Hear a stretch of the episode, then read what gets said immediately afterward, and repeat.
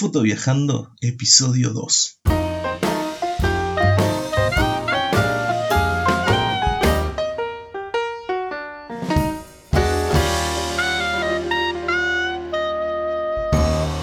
En el capítulo anterior hablábamos sobre las peripecias que habíamos tenido en el auto alquilado en el sur de Chile y bueno, también de lo impresionante que son las torres del Paine en el parque, ¿no?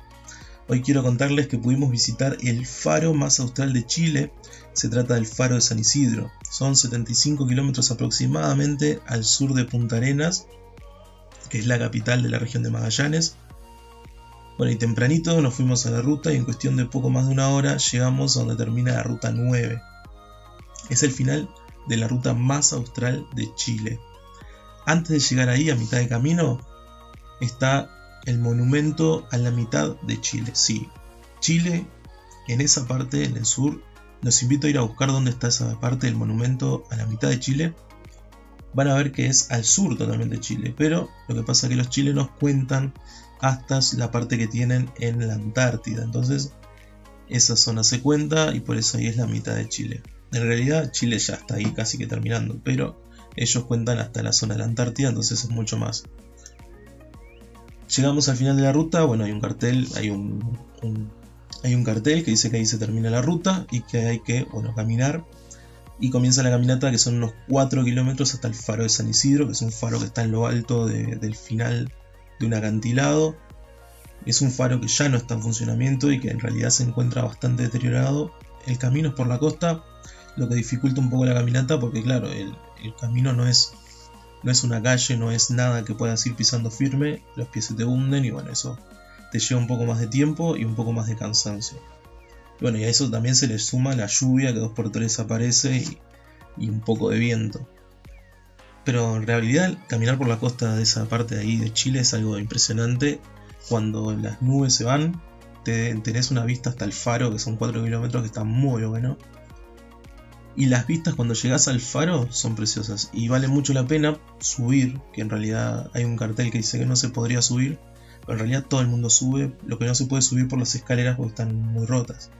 Bueno, cuando llegamos allá arriba nos sacamos unas fotos ahí, hicimos algunas fotos, una parte del video. A la vuelta del faro íbamos a pasar por el fuerte Bulnes, que ahora les voy a contar qué es.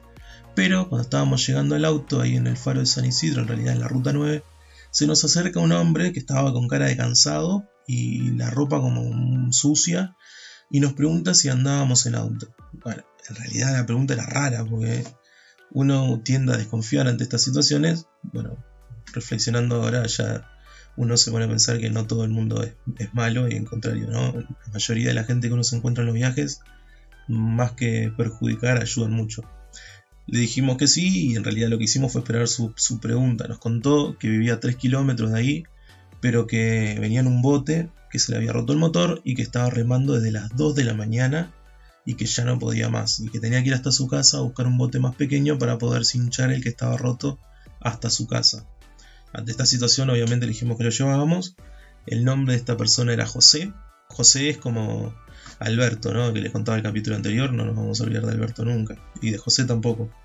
Nos contó que él era de Puerto Montt, que vivía hace varios años en esa zona, nos, durante estos 3 kilómetros, 3 kilómetros y algo, fue hablando sobre cómo era vivir ahí, los diferentes, eh, las características que tenía ese lugar en invierno, que eran bastante crudas. Y bueno, lo llevamos hasta su casa y se mostró muy agradecido, la verdad. Este, no puedo imaginar en realidad lo que debe ser remar 10 horas más de 10 horas, sabiendo que luego tenía que volver hasta la casa, buscar el otro bote y volver hasta allá en el bote a, buscar el, bote que había dejado. Bastante trabajo iba a tener José. Lo dejamos ahí, seguimos camino hasta el fuerte Bulnes, que en realidad es una construcción, es una reconstrucción del primer fuerte que se instaló en Magallanes. Iba a ser la ciudad ahí, que en realidad lo hicieron como prueba, pero dadas las circunstancias climáticas, ahí que había mucho viento, llovía, había mucha nieve, tuvieron que rever el plan y finalmente asentaron la ciudad en donde es la actual Punta Arenas. El fuerte muestra cómo era la cárcel, el comedor. Se pueden ver diferentes imágenes del fuerte antes y algunas cartas que se enviaban contando cómo avanzaba la obra. En estas cartas se puede ver la angustia de los habitantes que estaban ahí, que eran la mayoría soldados, al ver que las cosas no funcionaban como en realidad ellos esperaban. Al regresar a Punta Arenas tuvimos el inconveniente de que, bueno, El auto nuevamente, un palo que había en la ruta, lo levantamos con la rueda atrás y se incrustó literalmente en el paragolpe de atrás del auto. Y bueno, y como se deben imaginar, eso también nos costó algo de dinero.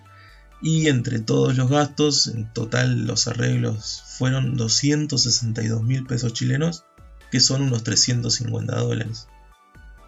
Algo que, saco como conclusión de todo esto es que siempre hay que tener en cuenta que alquilar un auto, además del precio del alquiler y, el gasoil, eh, la nafta o, el combustible, hay que tener en cuenta gastos extra que puedan surgir. Ojalá no sucedan, pero por las dudas hay que ser prevenidos. Nosotros lo que hicimos fue dejar el auto en la empresa, sacárnoslo de arriba y empezar a caminar lo que tuviéramos que caminar. Hubieron cosas que dejamos de hacer que íbamos a hacer el otro día, como por ejemplo la reserva de Magallanes y eso que íbamos a hacerla, pero dijimos no.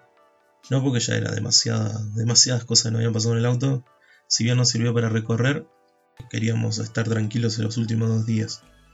Y bueno, fuimos a visitar la costanera, la plaza de Punta Arenas, el Museo Casa Sara Brown, el Mirador de la Cruz, que es un punto panorámico desde donde se puede ver toda la ciudad. Y como conclusión, les recomiendo visitar esta región de Chile. Las Torres del Paine son un lugar único y por eso, bueno, está catalogada como la octava maravilla del mundo. Podría estar un poco más arriba, me parece. Y hasta aquí el capítulo de hoy, contándoles mi experiencia viajando a las Torres del Paine. Y en el próximo capítulo vamos a hablar de algunas propuestas fotográficas para que se puedan hacer durante estos días que nos toca estar en casa. Por ahora te dejo la invitación a seguir escuchando y si crees que lo vale, voy a valorar muchísimo tus 5 estrellas en iTunes, me gusta en Evox y seguir en Spotify. Me despido, pero solo hasta el siguiente capítulo donde obviamente hablaremos sobre viajes y fotografía. Gracias por escuchar.